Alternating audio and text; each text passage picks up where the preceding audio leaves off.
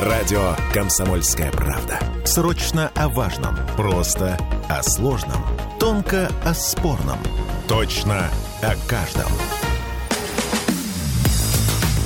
«Пять углов».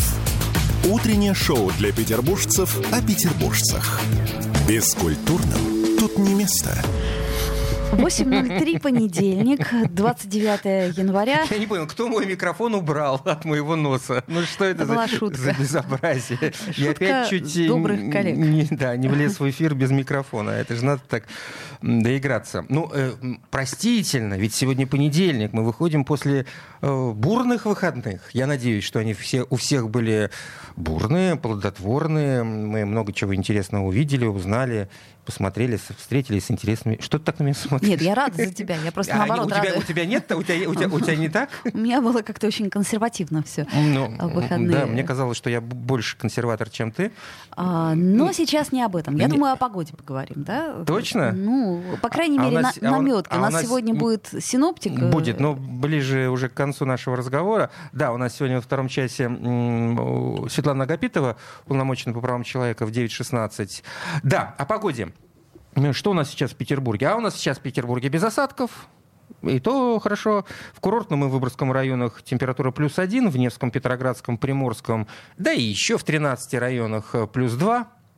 Так что Да, но при этом а, радуйтесь. Ощущается все это как минус 4? объявлен оранжевый уровень опасности Слушай, из-за ветра. Я эти все оранжевые уровни опасности и безопасности, ну, объявлен, да. Очень ты зря, права, потому ты что права. могут падать деревья, может еще что-то произойти. Деревья будут ломаться, они не будут А, падать. Потом а, остановки, крыши, там ласково ветерок шевелит арматуру. Ну, в общем, все как обычно. Так, влажность воздуха 84%, пока там Оля мечтает и фантазирует насчет того, что будет падать. Я вам расскажу про то, какой ветер прогнозируют нам синоптики. Умеренный, между прочим, 6 метров в секунду с порывами до 9 метров в секунду. Направление ветра юго-западное, атмосферное давление. Хоть что-то нормальное у нас. Э, вот давление нормальное, 765 миллиметров ртутного столба. Ну и днем в Петербурге температура аж плюс 4 градуса что на 8 градусов выше климатической нормы будет ощущаться как минус 3, влажность воздуха пониженная. Ты предс- представляешь, как упадет влажность воздуха? До- Влажность воздуха понижена. до 69%. И ветер э, умеренный, 7 метров в секунду, порывы до 10 метров в секунду. Я не понимаю, когда это будет самый, э, какой там уровень опасности ты обещаешь? Ну, Это не я обещаю, это МЧС обещает. Что ты сразу начинаешь оправдываться? Ну, я думаю, что это ближе к вечеру, конечно. Ветер, да, действительно обещают усиление ветра, но туда даже ближе к ночи. А днем пока все более или менее спокойно. Во всяком случае, вот по тому прогнозу, который я вижу перед своими, перед своими глазами. Ну и пробки небольшие сейчас. Пробки 4 балла. Это на 1 балл меньше, чем обычно в это время. В понедельник ожидается, как обычно, что они будут расти. К 9 часам достигнут э, пика аж в 5 баллов. Мгм. Ну, все стабильно. Да, вот. Поговорим мы сейчас про ту истерию, которая последние несколько недель наблюдается в Западной Европе, да и вообще, ну да, скорее всего, больше в Западной Европе, в Западной, Восточной Европе, то бишь вот там вот э, с нашими соседями. Истерия связана с тем, что как по команде, вот, вот реально, как по команде, я наблюдал развитие всего этого события, они стали говорить то тут, то там о том, что вот-вот э, и на них... Россия нападет. на бедных, да. На ну, всех. На всех, абсолютно сразу. Эстонцы или кто там, латыши роют бункеры? Эстонцы роют бу- Эстонцы- 600 бункеров по всей границе. Ты представляешь? 600. Ну, если им деньги не на что Вот, тратить, я- как- я- я- как- когда я это услышал, я пожалуйста. говорю, да бога ради, пусть роют. Они же там, ну, как бы, ну, их же деньги, ну, делать им нефиг, пусть роют. Там- Германия, кстати, Там сказать, появилась даже какая-то карта, Карта. вот, как, как будут нападать. А, и, и самое вот из последнего, э, значит, появилась информация, что Соединенные Штаты планируют разместить ядерное оружие в Великобритании. Это впервые за 15 лет. Опять же, якобы в целях противодействия возможной угрозы со стороны России. Об этом со ссылкой на документы Пентагона сообщает британская газета The Telegraph. Э, Самое интересное во всех этих сообщениях, когда ну, появляется не просто там какая-нибудь э, очередной вброс со стороны какого-нибудь очередного политика европейского, а когда когда появляется печать, в печати вот такие вещи со ссылкой на какие-то там секретные документы. Эти секретные документы, естественно, никто не видит, но все ссылаются на эти самые секретные, секретные документы. Секретные документы, секретные встречи, э, очень много секретов. Да, ядерные боеголовки будут размещены на авиабазе Королевских военно-воздушных сил Великобритании Лейкенхит э, в Сафолке. Их мощность три раза выше мощности бомбы, сброшенной на Хиросиму, пишет издание. Раскрытие информации произошло на фоне активизации обсуждения на Западе возможного конфликта с Россией. Ну, как я, собственно, об этом уже и сказал. А у нас на связи политолог и журналист Юрий Светов. Юрий Ильич, доброе утро. Юрий Ильич, доброе утро. Доброе утро. Ну, а, во-первых, собственно, вот с этой новости начнем. Если действительно это правда, как-то это меняет, в принципе, отношения или, не знаю, там э, какие-то какие планы в наших э, российских э, сил? Вот то, что ядерное оружие будет размещено в Великобритании? Ну, мы будем учитывать этот факт, но ведь э, Великобритания сама ядерная держава. Угу. Ос- особенность вот в этом. В других э, странах, пять или шесть стран Европы, где американское оружие ядерное размещено, они не ядерные государства. Им как бы гарантировано, ну, этот ядерный зонтик, что ли, обещают. А в данном случае ведь это еще может свидетельствовать о проблемах с английским ядерным оружием. Вот ведь в чем вопрос. Она ведь создавала ядерное оружие при помощи Соединенных Штатов, и э, модифи... модернизация проходила с помощью американцев. То есть вот то, что они разместили с одной Э, стороны, ну, как бы американцы говорят, мы и отсюда можем нанести ядерный удар, а с другой стороны, все-таки что на деле происходит с английским ядерным оружием, потому что разговоры о деградации английских вооруженных сил в их прессе идут постоянно, в том числе вот речь шла, что хотят списать два корабля, на который тут же попросила, чтобы ей отдали Украину из-за того, что проблемы с комплектованием военно-морских сил. И второе, только что было заявление о том, что Европа должна создавать собственные ядерные силы, не рассчитывая только на американцев, и за основу положить французские угу. ядерные силы. А... Вот здесь вот эта вот вся игра говорит, что что-то с ядерным оружием они планируют, новое затеять. Юрий Ильич, а что может случиться ну, вот, э, с тем самым ядерным оружием, которым обладала Великобритания? Э, что, оно же не портится, в конце концов? Это же не, не, не сыр с маслом. Простите, как это никак не портится? Они говорят, что российское ядерное оружие давно никуда не годно, угу. что мы э, это самое за этим ведь испытаний, дескать, не проводим, и все сдохло. Ну, когда-то ведь Обама назвал что у нас э, на наши танки это ржавые банки с гайками. Угу. Вот теперь такие же песни поют про российское ядерное оружие для того, чтобы сказать, ничего страшного, если мы вдруг каких-то целях, я имею в виду мы, коллективный Запад, ядерное оружие применим. Вспомним незабвенную Ли Страс, которая сказала, что она, если что, сразу нажмет кнопку на применение ядерного оружия. Ну, слава богу, да, ее... Руки короткие, и нет а, у нее а, доступа, да, к кнопке. Она, да, нынче не управляет Великобританией. А, скажите, а вообще чем, на ваш взгляд, может закончиться вот эта истерия, которую явно по чьей-то команде в Европе подняли насчет российской угрозы? Ведь, ну, как бы, какая-то цель у всего этого есть, должен быть некий финал. Цель есть.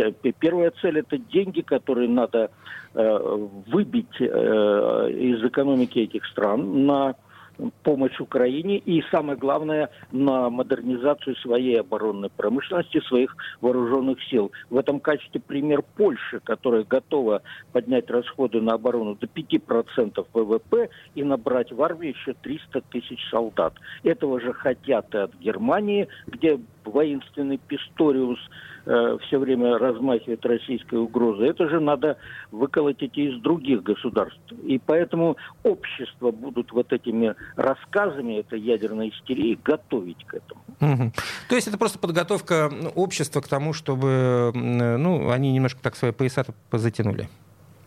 Да, да-да-да, именно так.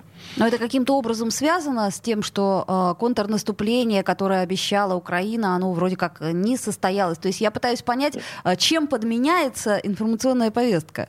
Ну, и, и этим. Э, информационная повестка подменяется тем, что Россия не должна э, победить. Макрон стал теперь с этой песней выступать, что раньше твердили о поражении России, о победе э, Украины, а теперь просто, что мы не должны победить, потому что мы победить не должны. И, и потому что тут же перекинется война на все остальное.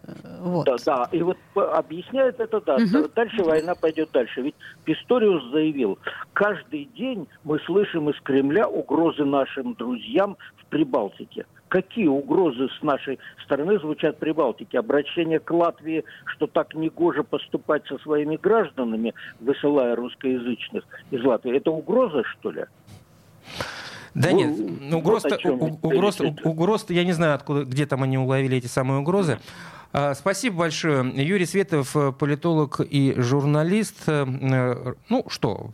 Ну, такие информационные тучи опять сгущаются. Просто Они друг... давно сгущаются. в другом ключе. Мне понравилось заявление фон дер Ляйн 27 числа. Ну, понравилось в кавычках, естественно, по поводу освобождения Освенцима, когда она заявила, что Освенцим освобожден союзными войсками, Ей тут же в Европе стали говорить, в Европе стали говорить, слушай, девушка, мы напоминаем, советский, советская армия освободила Освенцим. То есть, как бы там союзных войск не было вообще. Ну, это к, вот, к тому, что вообще там происходит, а, о чем они могут э, ляпнуть, не подумав. Информация страдает прежде всего, да. Перерыв у нас две минуты, далее вернемся с другой темой. «Пять углов». Утреннее шоу для петербуржцев о петербуржцах. Бескультурным тут не место. Я слушаю «Комсомольскую правду», потому что «Радио КП» — это корреспонденты в 400 городах России. От Южно-Сахалинска до Калининграда. Я слушаю «Радио КП» и тебе рекомендую. «Пять углов». Утреннее шоу для петербуржцев о петербуржцах. Бескультурным тут не место. Вот тут, понимаешь, Оль, э, один из немногих случаев, когда я, наверное, соглашусь э, с цифрами, которые предоставляют э, официальные наши органы. А, что ты имеешь в виду под Офици... словом органы? Органы, да, ну, я не знаю, власти. Так, Данные Росстат. Росстат, это у нас что, орган? Хорошо, с натяжкой орган. Ты к чему, собственно, я, к, я к яйцам. К, э, к яйцам. понятное ну, дело. Ну, естественно, это наш все, как вы не помните. К, не к этим, не страусинам. Минсельхоз сообщил о снижении цен на яйца, курятину и сахар отметив, что в настоящее время динамика цен производителей на продукт питания находится в пределах традиционных сезонных трендов. Об этом сообщили в министерстве, комментируя данные вот этого самого органа, Росстата, то бишь. Угу. Я, процити... Я процитирую, тут есть несколько цифр. По многим видам социально значимой продукции отпускные цены сейчас снижаются после повышения э, в предновогодний период. Так, стоимость куриных яиц падает четвертую неделю подряд. За прошлую неделю неделю по состоянию на 24 января она сократилась на 0,2% и 0,4% за первую и вторую категорию и составила, э, это отпускные цены, 89 рублей 66 копеек и 78 рублей 21 копейку соответственно. Такая динамика отражается и на потребительских ценах, заявили э, в пресс-службе. Но э, это же снижение, о снижении также и про куриное мясо говорится, и про свинину. Действительно ли это так? Ну, а ты сказал, что ты согласен. Да, я заметил, что яйца, ну, я после вот этого того, что было перед Новым годом с яйцами, всего этого безобразия, стал э, так очень внимательно наблюдать за ценами э, на этот продукт, потому что, в общем, на цены, цены на сахар как-то я не, не, не отмечал для себя. А вот на яйца смотрю. И мне кажется, что е- есть в этом какая-то правда, вот в этой информации. Давай поинтересуемся у директора Института социально-экономических исследований финансового университета при правительстве России, э, а, что происходит с ценами на социально значимые продукты. Алексей Зубец у нас на связи. Алексей Николаевич, доброе утро. Доброе утро, здравствуйте. А, Алексей Николаевич, подскажите, вот, ну вот мой, по, по моим ощущениям, это действительно так. И вот эти цифры, они действительно со- соответствуют какой-то вот, ну, реальности нашей. А, может быть, у вас другая информация? Нет, соответствие действительности это как бы правда жизни. Другое дело, что ну вот а, будучи вчера там в магазине соседней там э, сети, да, угу. известной, вот что-то по 78 я ничего не заметил. По 100, 105. Ну, там 8, 8 да, это, вот это, это, это отпускные цены. 78 это то есть то, что... А, ну может быть, да. это, угу. да, оптовая. Да, в розницу угу. там а, ну, во-первых, а, полка с яйцами заполнена доверху, там просто нет свободного места на этой полке, во-первых. А во-вторых, ну, какие-то цены, которые там сильно отличаются от того, что мы видели там в конце прошлого года. Ну, как там, 140-145, ничего подобного я не заметил. То да. есть, по факту, да, мы видим а, два фактора. Первый – это наполнение ассортимента, а второй – это снижение цен. Таким образом, относительное снижение, это против того, что было. А, вот, а, так что, ну, тут это было совершенно очевидно с самого начала, то есть предновогодний ажиотаж, когда там люди запасаются продуктами для новогоднего стола, он схлынул. Ну, вот э, праздники прошли, люди пошли на работу, а в новом, в новом году, вот январь-февраль, это всегда а, провал вот потребительской активности. То есть она снижается в это время всегда. Логично, да. Ну и, соответственно, да, ну и, соответственно, вот а, увидели то, что есть. То есть, а, по большому счету, это внушает определенные надежды, потому что в этом году какой-то серьезной потребительской инфляции у нас не будет. Так а яйца-то ну, все-таки нас... На продовольственном рынке. Мы, мы можем делать такие выводы, вот еще январь не прошел. Э, это очень так, э, может быть, преждевременно делать такие выводы? Тенденции. Я вижу тренды потребительской активности. Я вижу, что народ не а, спешит тратить деньги. Люди копят деньги, а, потому что, ну, хорошие проценты по депозиту сейчас можно получить. Соответственно, потребительская активность а, перетекает э, в сферу накопления денег в банках. А вот э, плюс к этому, как я уже сказал, начало года это всегда провал спроса. И, кстати, у нас э, скоро начнется Великий пост, а Великий пост потребление яиц всегда падает. Угу. Вот под э, Пасху, который у нас в этом году, насколько я помню, в начале мая, вот там, да, там пойдет спрос на яйца, там кисточки для покраски яиц и так далее окраски всякие. А сейчас вот пока Великий пост, он длится полтора месяца, даже больше. А вот, э, нет, меньше, 40 дней, правильно. А вот, ну вот э, спрос будет намного ниже, чем это было перед Новым годом. То есть вот если говорить о факторах снижения цен, ну вот говорят, что там импорт, да, завезли там да. какое-то количество турецких яиц.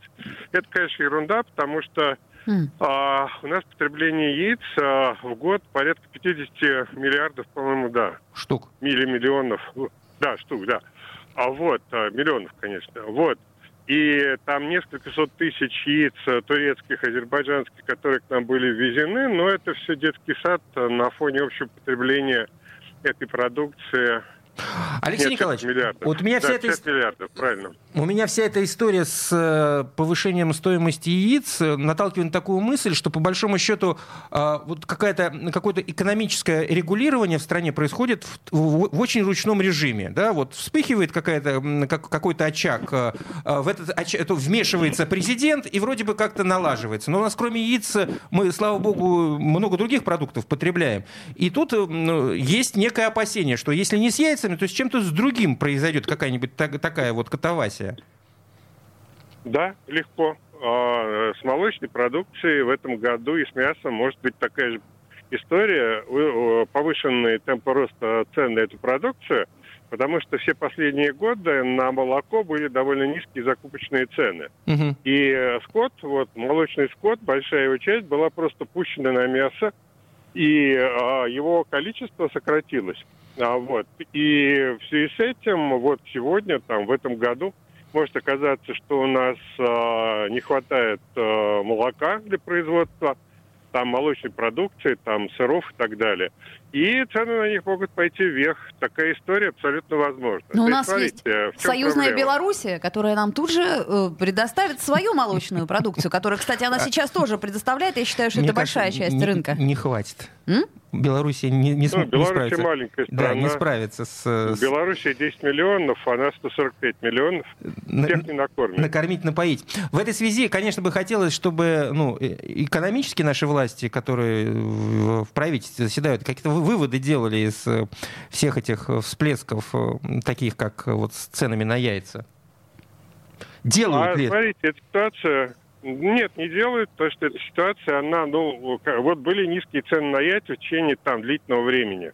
Что привело к этому кризису? То, что цены были низкие, соответственно, производители сокращали производство, потому что не- рентабельности нет.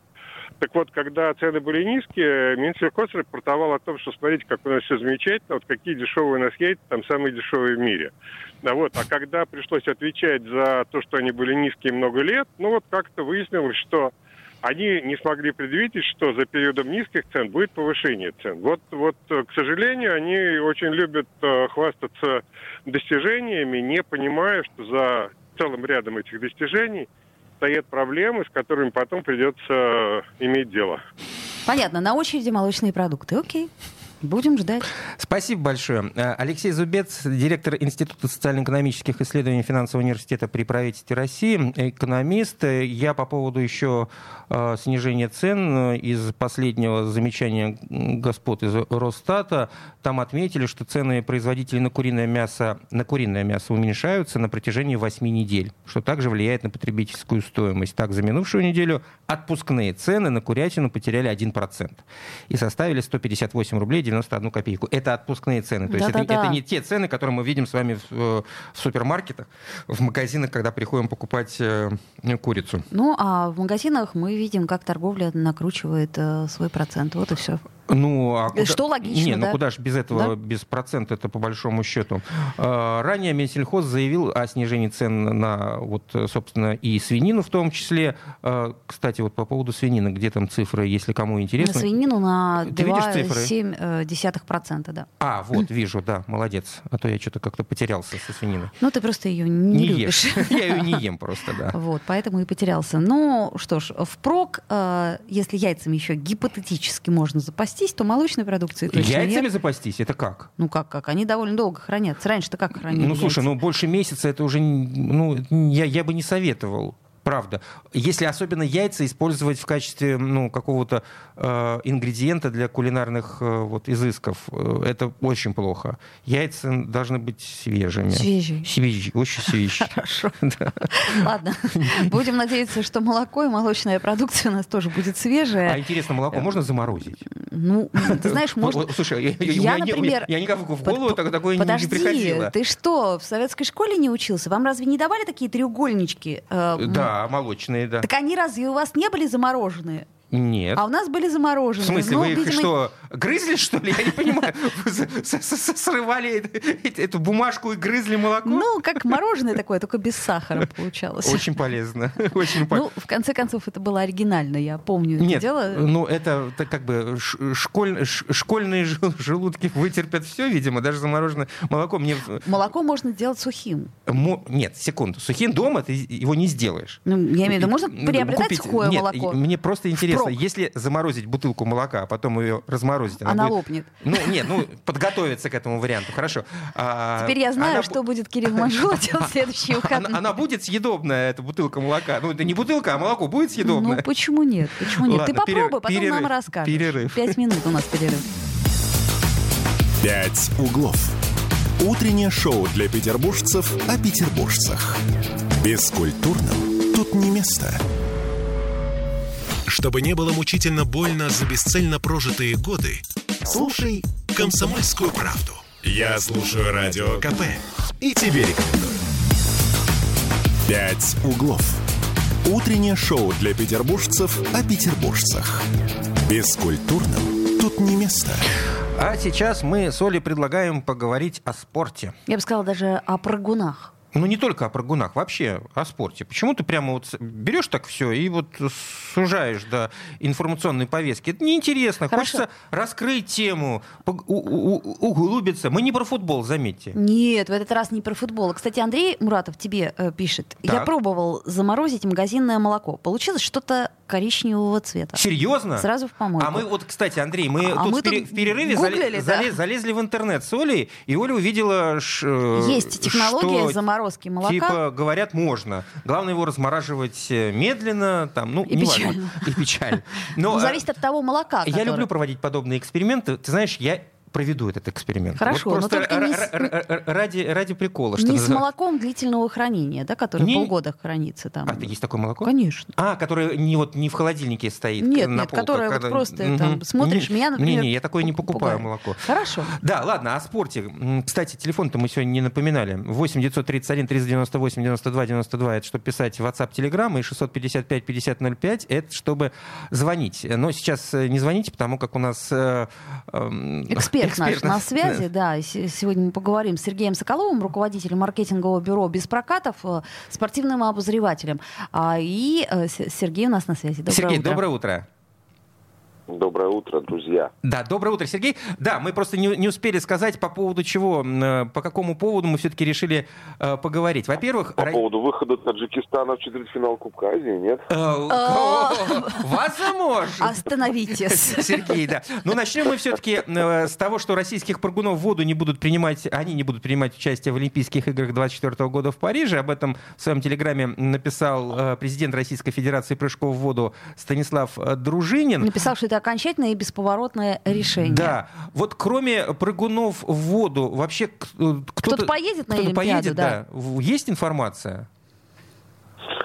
Слушайте, ну все же будет зависеть, э, ну, во-первых, чисто формально э, эта история с федерациями, федерации принимают решения, и Международный Олимпийский комитет, он, собственно, э, не скрывает, что вот э, все эти требования там о нейтральности, и, ну, все это мы прекрасно знаем, которые, которым должны соответствовать э, спортсмены, а все эти решения окончательно принимают федерации. В общем-то, внутри федерации там происходит отбор, ну, а дальше кто как это воспринимает. Кто-то воспринимает, как вот в случае с прыгунами в воду, что мы, в общем, даже являться не будем, мы не поедем на отбор, uh-huh. ну, потому что не едет команда на Олимпиаду, потому что не едет сейчас на чемпионат мира по водным видам спорта в Катар.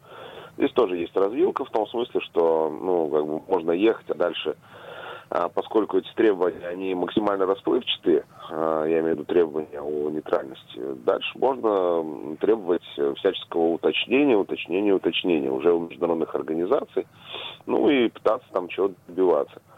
А это, ну, вариант номер раз. А вариант номер два, ну, понимаете, в чем штука?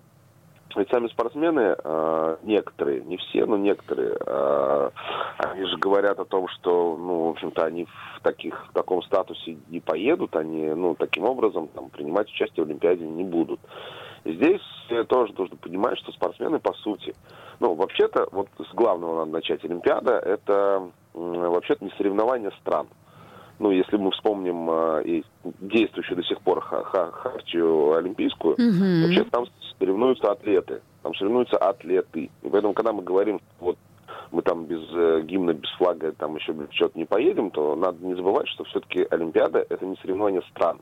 И вообще принадлежность к стране в случае с Олимпиадой, в отличие, кстати, от чемпионата мира почему-нибудь там, в случае с Олимпиадой принадлежность к стране вообще-то, вообще-то, по Олимпийской хартии. Это как бы Сергей, дело. вы меня простите, Другой Бога ради, но кто об этом уже помнит, кроме вас?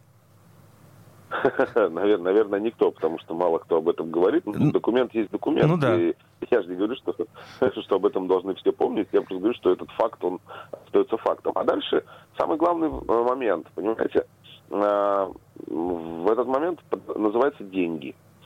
А, если, например, на играх дружбы, по-моему, которые там собираются проводить когда там осенью, да, или на играх БРИКС, которые собираются проводить во время Олимпийских игр, а, призовые выплачиваются такие, как за Олимпиаду, то у спортсмена встает логичный вопрос. Зачем ехать туда, там, чего-то там, знаете ли, как-то э, пытаться делать, э, тем более, что поедешь на Олимпиаду, ну, понятное будет отношение к тебе здесь со стороны спортивных чиновников. К сожалению, это так. И в общем, спортивные чиновники наши российские это не скрывают. Это как будто бы разделяет там, спортсменов на своих и не своих. Те, кто едут на Олимпиаду mm-hmm. в итоге в нейтральном статусе, те, кто не едут. Ну, а дальше каждый выбирает для себя сам. А, вот здесь есть деньги, они очень понятные, и они ничуть не меньше. Более того, на играх дружбы если вы не знали, то а, вот которые осенью платить будут не только российским спортсменам, а вообще всем призерам, даже иностранцам uh-huh. из России. И, но, но, правда, платить будут российские спортивные структуры. Это, наверное, впервые вообще в истории спорта такое. Вот. А, ну и, соответственно, дальше все принимают решения. Вот э, что мы выбираем? Мы выбираем, условно говоря, на не статусных соревнованиях зарабатывать деньги и жить на эти деньги либо мы выбираем вот э, некие какие-то олимпийские перспективы. Все. Это выбор спортсмена. Я почему сказал про атлетов? Потому что выбор все равно всегда за атлетами. Ну, читай за спортсменами что бы там ни происходило. Вот это не надо забывать. Вот интересно, в связи со всем этим, э, насколько интересно будет смотреть э, большому количеству людей сейчас э, в России Олимпийские игры по телевизору. Насколько это будет пользоваться популярностью? Это ведь тоже важно для того же Олимпийского комитета, как смотрят эти игры. Ну, слушайте, конечно, смотреть их будут меньше, нежели бы смотрели, если бы там участвовало большое количество россиян. Ну, конечно. А, в том смысле, что, да, конечно, внимание будет меньше. Но другое дело, что российские спортсмены там все равно будут. Ну, то есть там там сто процентов будут в том или иначе виде, например, теннисисты, я в этом совершенно не сомневаюсь. Uh-huh. Там а, сто процентов будут тоже россияне, но выступающие по другим флагам. А, там мы уже знаем про легкоатлетов там из Якутии, например, и так далее. А, то есть они там, они там в любом случае будут. Вот. То, что интерес для России будет меньше, да. А насколько финансово это влияет на МОК, ну, здесь бы я, честно говоря, очень, очень сильно а, прям не рассчитывал на то, что вот российское телесмотрение очень сильно влияет на финансовые показатели Международного Олимпийского комитета и вообще Олимпийских mm-hmm. игр как бизнес-процессов. Это не так, а, потому что и спонсорские активации, и основная аудитория, она все-таки не в России, находится далеко. Но другое дело, что, конечно, Олимпиада всегда берет тем, что там вот как бы есть все, и все лучшие. Ну, факт остается фактом, что в этом году всех лучших там не будет. И как с точки зрения индустрии поведет себя этот продукт, сложно сказать, надо посмотреть, а, как эти игры пройдут. Но по большому-то счету, если мы говорим про индустрию в целом, то, знаете ли, игры дружбы можно превратить в индустрию. Ну, uh-huh. просто э, надо немножко по-другому, мягко говоря, заниматься ими ну и не заниматься там э, ерундой, которую сейчас пытаются делать. Вот. А так в целом да, коммерческим турниром, коммерческий турнир, он, коммерческий турнир его можно сделать вполне себе а, прибыльным и интересным. Вот и все. А дальше уже вопрос к атлетам. Возвращаемся снова. Вы смотрели финал э, с Медведевым Australian Open? Да, конечно, конечно. Ну, ну и как, э, прямо вот аж очень обидно.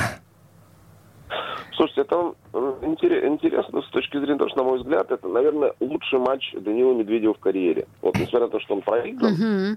а, со счетом 2-3 по сетам, это, на мой взгляд, лучший его матч э, по качеству тенниса. Понятно, что там проигранные три сета, они гораздо хуже того, что выигран, и два сета. Но, честно вам скажу, я Данила Медведева помню еще очень хорошо по турниру Санкт-Петербург Open, который был в Санкт-Петербурге, когда он туда приезжал, соответственно, там конец десятых. Ну, естественно, мы все там помним еще и по US, US Open и все остальное. На мой взгляд, это лучшая была игра. И просто вот этот характер, который у него проявляется и проявился в полуфинале, вот это вот, э, ну, просто чум, чумовое желание победить, вот где, где, где, где-то здесь это дало сбой. Вот, вот, вот, вот, вот. Ну, плюс Синер очень хорош. Вот. Синер очень хорош, он прям... Вот, вот как, вот как, ну, ну, насколько спорт все-таки интересная штуковина. Э, он проиграл третий, по-моему, да, финал э, Australian Open. И, эм, второй. Второй, да? Сейчас все, угу. все говорят, что это была его лучшая игра, но тем не менее он проиграл. И в истории останется, что как бы он не, ну, был в финале и стал вторым. А все вот эти разговоры... бывают такие, бывают такие поражения, бывают такие поражения. Вот опять же, возвращаемся к вопросу. Вот атлет, вот э, конкретная личность. Э, и эта личность и с точки зрения спорта, и с точки зрения человека, она формируется в том числе и вот такими поражениями. мне что-то подсказывает, что это поражение, оно сделает его еще сильнее. Просто, ну, там, э, я слышу, сейчас голоса раздаются, ну, все, как бы парень там Мгм. с ярмарки поехал. Не-не, ребят, ярмарка еще даже не началась в случае с Медведевым. А он еще даже туда не приехал, чтобы оттуда уезжать. Поэтому там вот про это забудьте. И это поражение, оно сделает его только сильнее, оно сделает его э, умнее, опытнее. И я думаю, что у него победы на турнирах Большого Шлема еще будут и не один, и сто процентов. Поэтому я думаю, что вот такие вещи, такие матчи, которые мы увидели в Австралии, она, они формируют большого атлета. А Медведев, Данил Медведев, это реально, это большой атлет. Ну дай бог. Большой спортсмен. Ну дай бог. Сергей Соколов, руководитель маркетингового бюро без прокатов. Да, игру Медведев проиграл. Он выиграл два сета 6-3, 6-3, а дальше 4-6, 4-6, 3-6, увы, не в его пользу. Всемирные игры дружбы ты будешь смотреть? Нет. А, сделаем паузу, две минуты, вернемся с другой темой. «Пять углов». Утреннее шоу для петербуржцев о петербуржцах.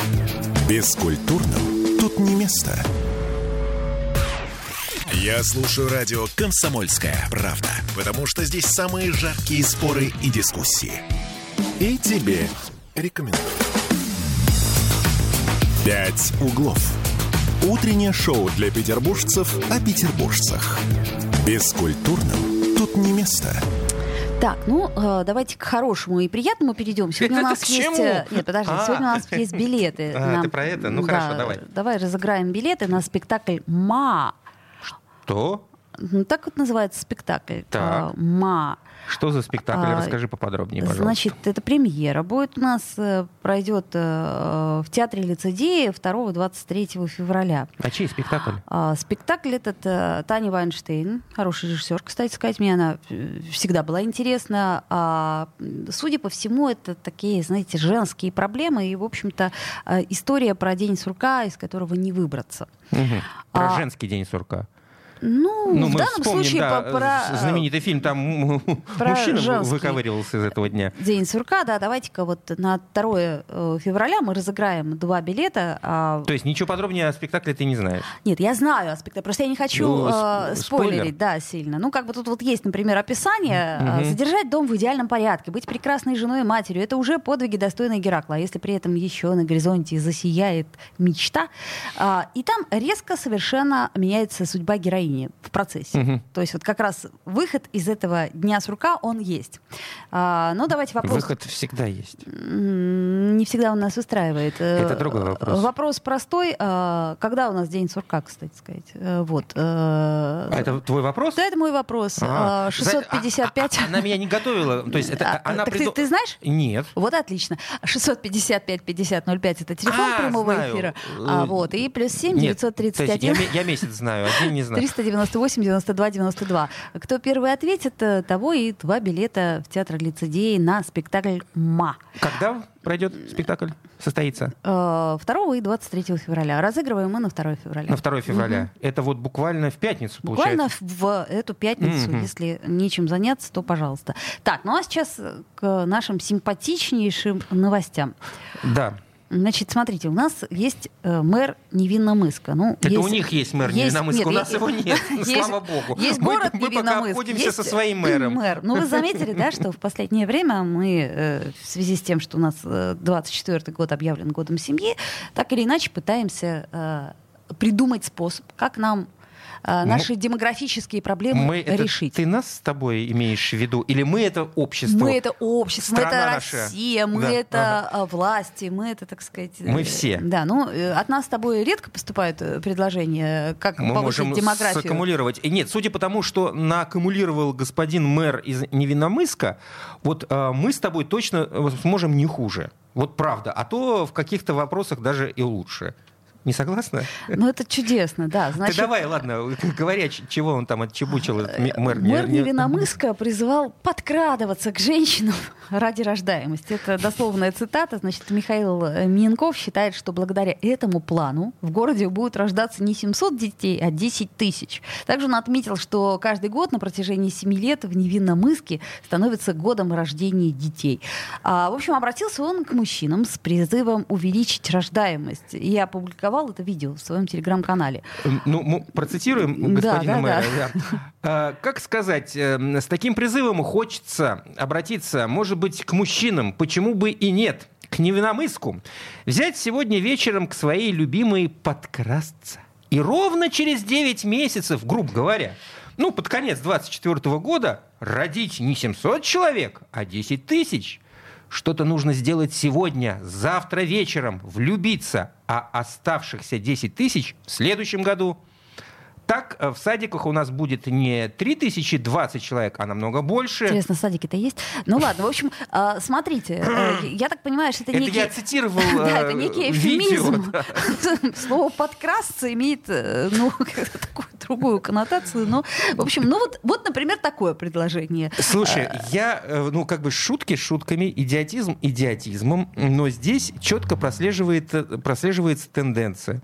А, учитывая проблемы, учитывая проблемы с рождаемостью, учитывая, что сейчас эм, эти проблемы выносятся вот на самый высокий уровень, наши чиновники разных уровней, от, начиная от э, законодателей, заканчивая вот всякими разными мэрами, они прямо вот горят, спят и видят, как залезть в постель к, ну, с, понимаешь, э, к согражданам, по, ну реально. Послушай, есть нюанс. Дети рождаются, в общем, ну мы, мы знаем, сами знаем э, благодаря ну, чему. Окей, да. и чего? Ну, и, ну, ну не, не дело это мэра советовать, что нам делать э, в своей семье. Ну правда. Ну вот смотри, всем чиновникам ставят задачу.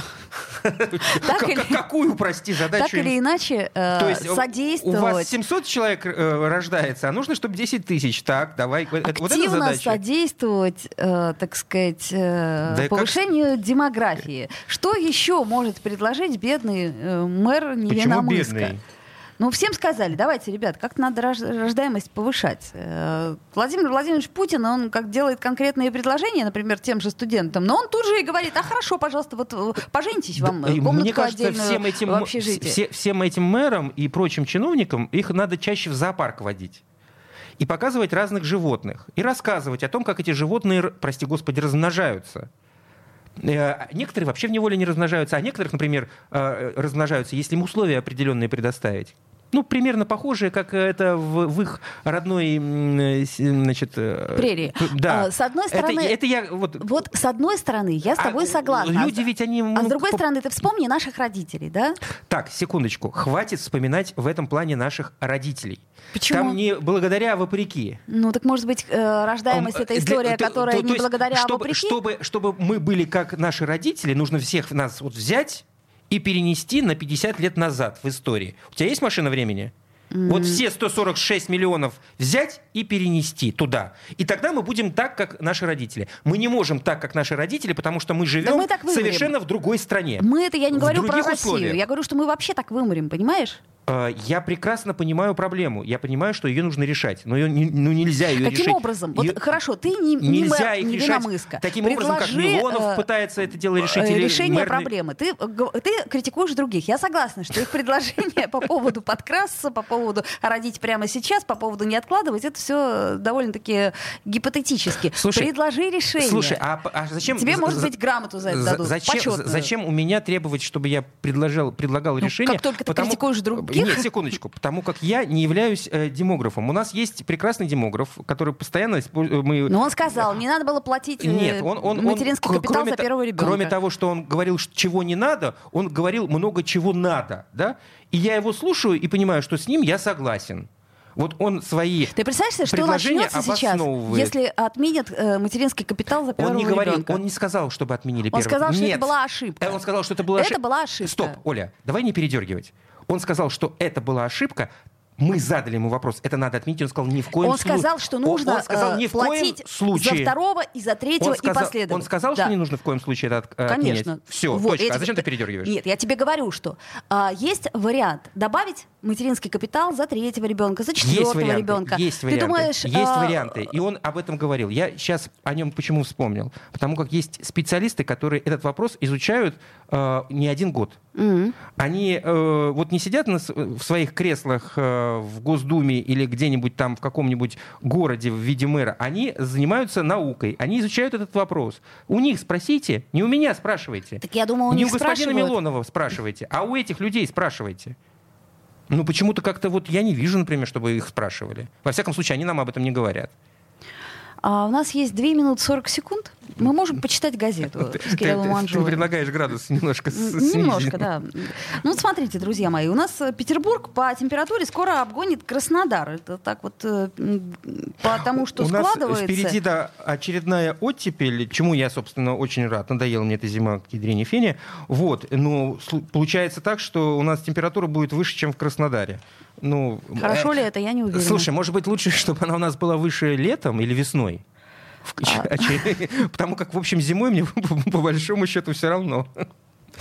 Как город отметил 80-летие снятия блокады, в субботу проходили большие праздники, мероприятия. А, Наверняка многие из вас э, были, открыли несколько э, мемориалов. Вот самый высокий мемориал э, под Гатчиной открывал Да, я видела пр- его. президент. Очень необычно он Э, выглядит. Владимир я все время Путин вместе с мимо Лукашенко. проезжаю и смотрела, как он строился. Это, правда, интересное здание.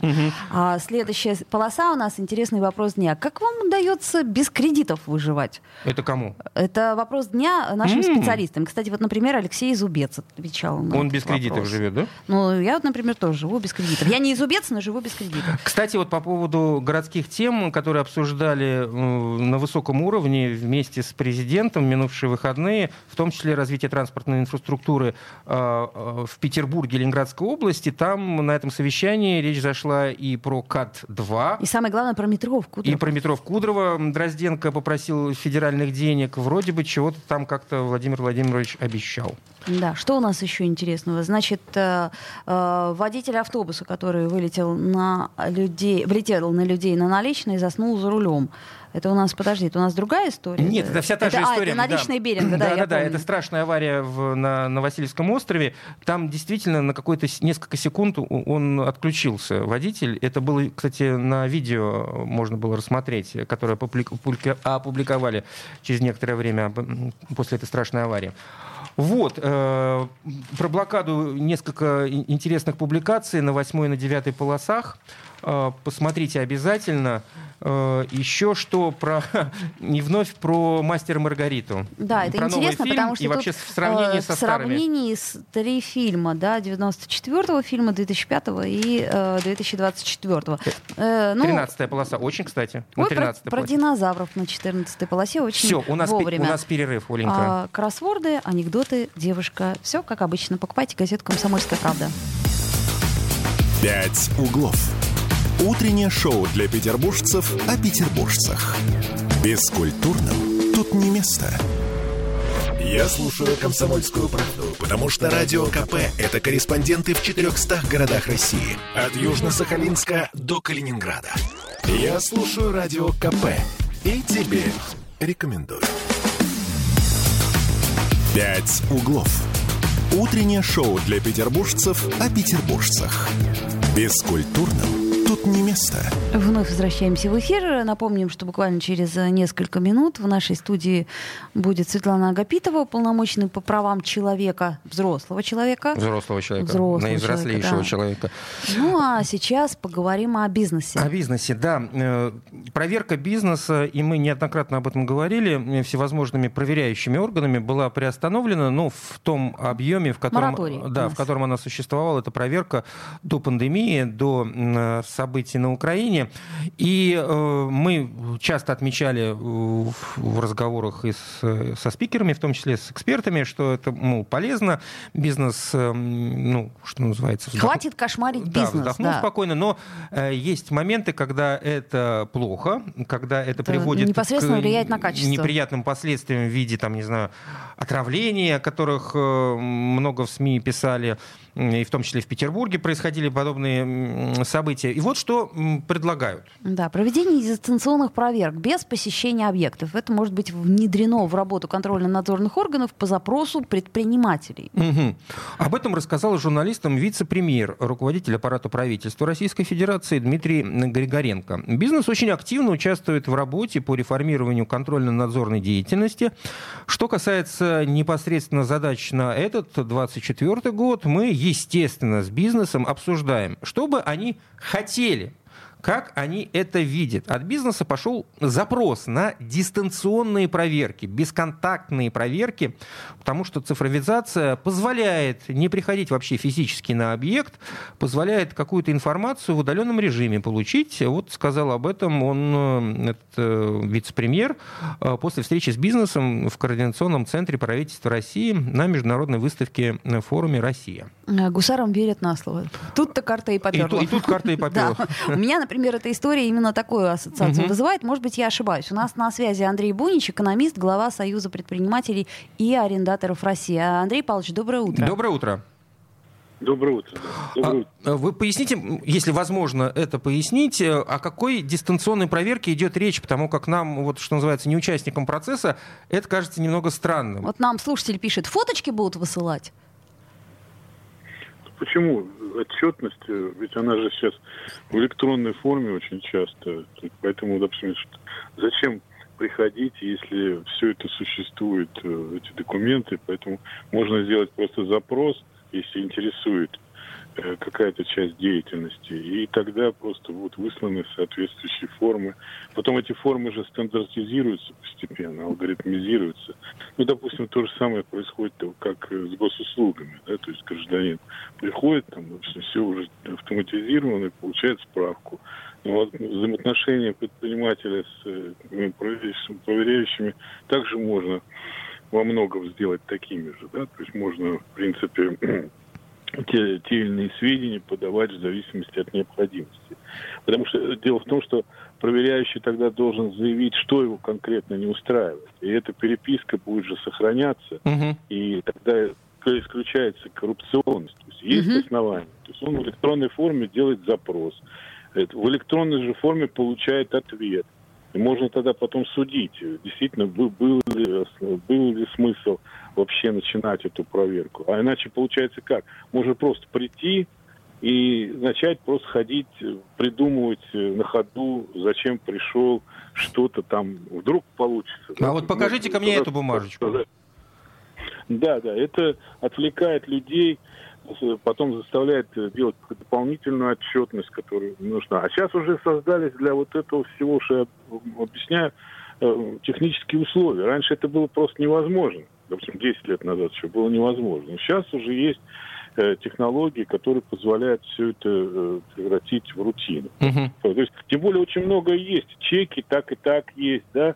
Счета, фактуры, они тоже самое существуют. Да? То есть если Э, они есть в электронной форме, то, так сказать, какой же смысл приходить и что, что, что э, конкретно хотят увидеть. Если есть основания предполагать, что э, отчетность фальсифицирована, да, то есть, допустим, задан вопрос, допустим, получен ответ, если есть какие-то основания, что там есть какая-то подделка, да, что-то не так, ну тогда вы уже с этим обращаетесь. Но это, кстати, уже криминал это же, если, э, получается, предприниматель сообщает все достоверно, то тогда, опять же, нет никаких оснований приходить и что-то требовать.